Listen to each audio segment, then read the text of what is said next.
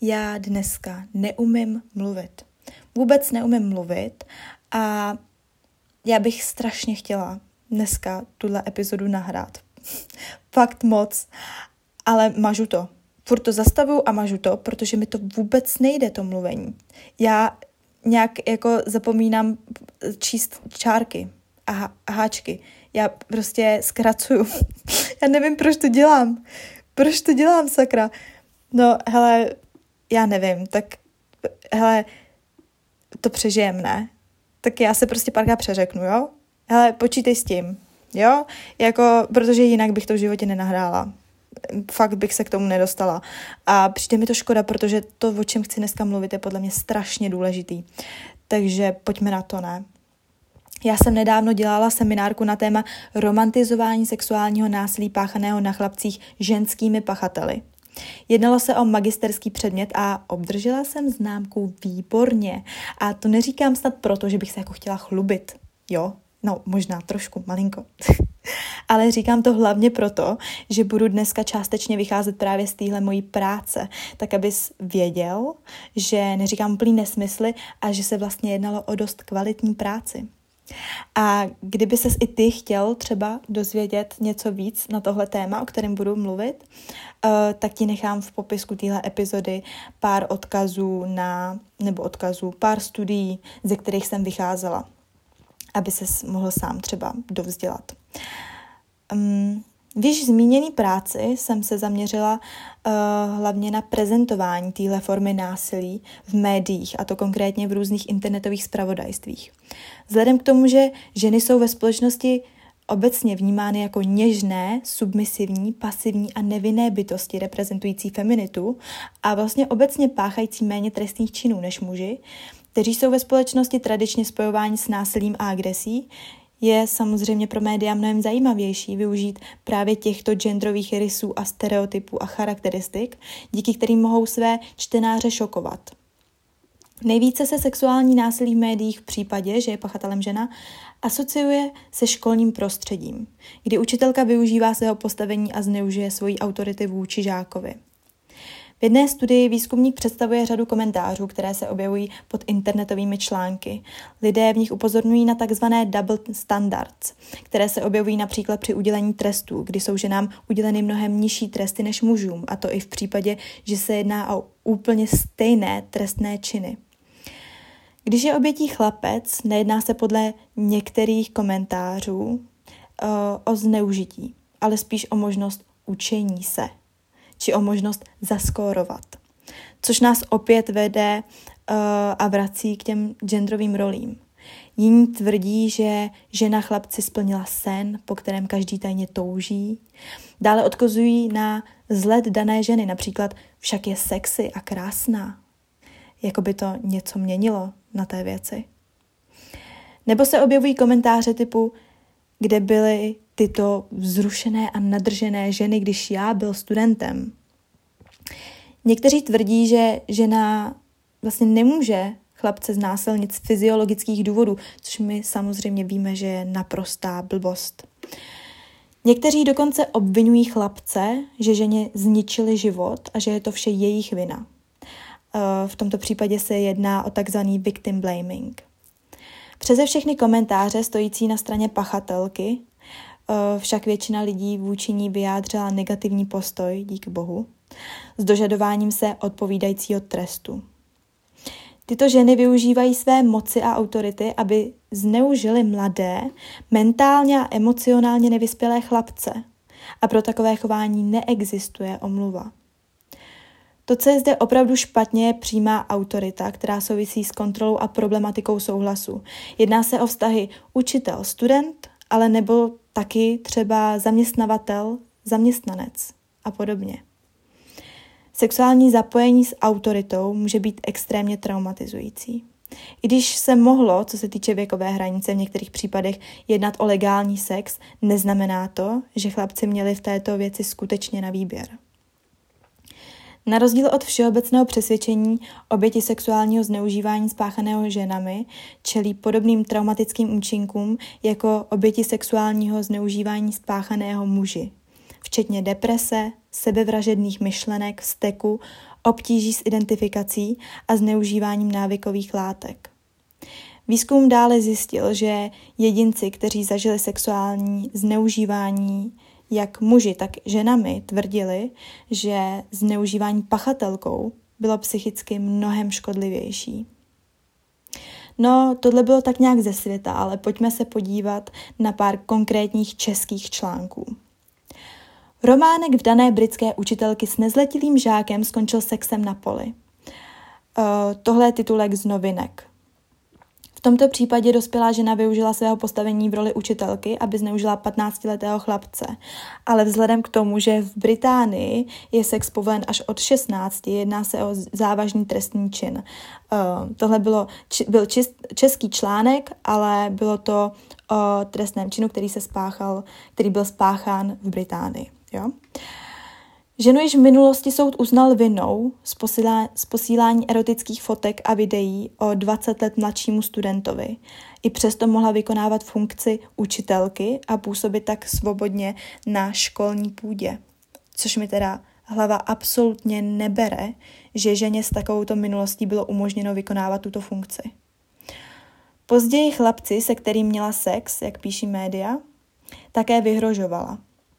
Žena by měla čelit především obvinění ze sexuálního styku s dítětem, což je podle právního řádu závažnější trestný čin než posílání erotických zpráv. Když jsem zavítala do diskuze pod tímto článkem, narazila jsem na komentáře především od jedinců mužského pohlaví a jednalo se převážně o komentáře typu Ježíš, no tak si spolu zablbli. Ty jo, jsem skoro každého kluka v jeho letech. Co bych za to dal? A takový to mohl být hezký, vzrušující, utajený románek. Paní učitelka připravovala hocha do života. Aspoň si synek užil. Chudák učitelka, kvůli pěti minutám zničený život. A tak dále. A to jsem vybrala ještě ty slušnější. V diskuzi jsem napočítala, prosím pěkně, 390 komentářů z prvky victim blamingu anebo romantizování celé události. A pouze 8 komentářů bylo na straně oběti, tedy nezdatilého chlapce, a upozornilo na genderové rozdíly, které jsou ve společnosti ustaveny. Musím říct, že jsem se vytočila do nepříčetnosti při čtení jednoho, každého toho jednoho, naprosto odporného komentáře. Jeden za druhým. Fakt mi bylo blbě. Další článek. Učitelka měla sexuální románek s 13-letým žákem. Čeká jí vězení. Tohle bylo z článku z týden.cz. 25-letá učitelka v Americe udržovala téměř rok vztah s 13-letým žákem. Jako, vnímáte to, jak šílený to je, jo? Okresní soud v Houstonu nevěří, že by učitelka představovala nebezpečí pro děti či byla klasickým pedofilem. A moje otázka zní, proč? Proč tomu soud v Houstonu nevěří? Pouze proto, že je to žena? Státní zástupci tvrdí, že sexuální styk s 15-letým studentem provozovala učitelka 9 měsíců každý den. Žena se brání tím, že jde o opravdovou lásku. Expertka na sexuální delikventy po posouzení psychického stavu obžalované uvedla, že ženu poznamenal fakt, že vyrůstala v prostředí domácího násilí. Učitelku následně popsala jako někoho s velkým srdcem, kdo potřebuje být milován. Mladá učitelka si pravděpodobně neodsedí celý trest. Po pěti letech bude mít nárok na podmíně, podmínečné propuštění. Um, dvojí metr je u tohoto případu naprosto zjevný.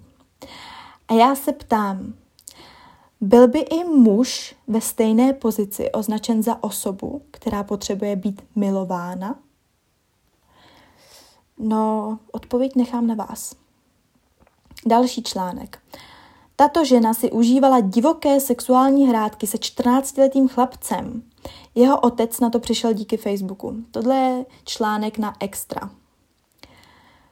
V tomto případě se nejedná o učitelku, ale o přítelkyni matky dítěte. Žena se přiznala, že měla s chlapcem pohlavní styk, přesto zatím nebyla zatčena a je vyšetřována na svobodě. Ženě hrozí až 25 let za, mřížen, za mřížemi. Označení divoké sexuální hrádky? když se jedná o trestný čin zneužití dítěte? To přesně vyvolává opět romantizaci a naznačuje, že se nejedná vůbec o nic závažného, ale opak je pravdou.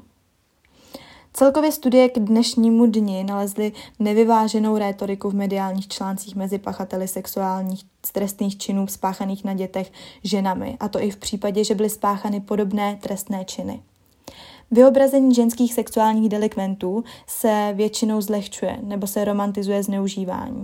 Často se ignoruje nerovnováha moci mezi chlapcem a pachatelkou. A česká média nejsou výjimkou, naopak tuto problematiku zcela potvrzují. Toto téma je velice důležité a mělo by se stát předmětem dalšího zkoumání, protože právě média do značné míry podporují genderové stereotypy zakořeněné ve společnosti, což vede k tomu, že mnoho obětí tají a odmítá se podělit o své traumatizující zkušenosti, což může končit tragicky právě vzhledem k nátlaku, který ve společnosti panuje. Co tedy musíme pochopit, abychom mohli s tímto problémem něco reálně udělat? Ženy nejsou něco míň než muži. Ženy nejsou vždy jen nevinné, pasivní a milující osůbky, co neublíží ani mouše. Ženy jsou schopné akce, a to i v souvislosti trestné činnosti. Člověk může být nebezpečný bez ohledu na pohlaví.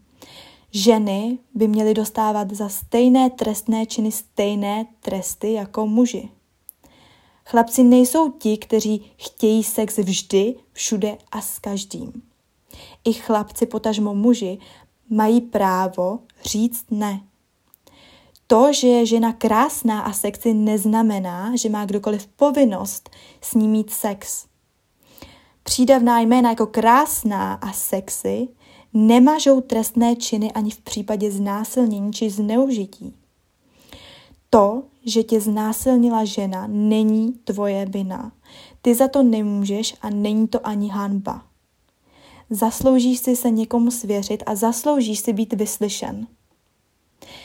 Jestliže se právě tobě svěří tvůj kámoš s podobnou zkušeností, měl by se k tomu postavit s veškerou vážností a hodit všechno, co jsi slyšel o genderových rolích a charakteristikách za hlavu. Vykašlat se na sebe a svoje úchylné představy. Vykašlat se na všechno to nakoukaný porno a vysrat se na prasácký vtípečky.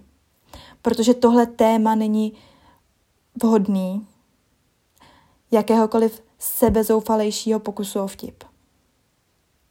Měl by se ohlédnout, měl by se odhlédnout od sebe a postavit se k situaci čelem. Být oporou, podporou a opravdovým přítelem. Pojďme vytvořit ve společnosti bezpečné místo pro všechny oběti sexuálního násilí. A já vím, tahle věta zní fakt pěkně blbě. Ale ty víš, jak já to myslím. Pojďme se o to pokusit.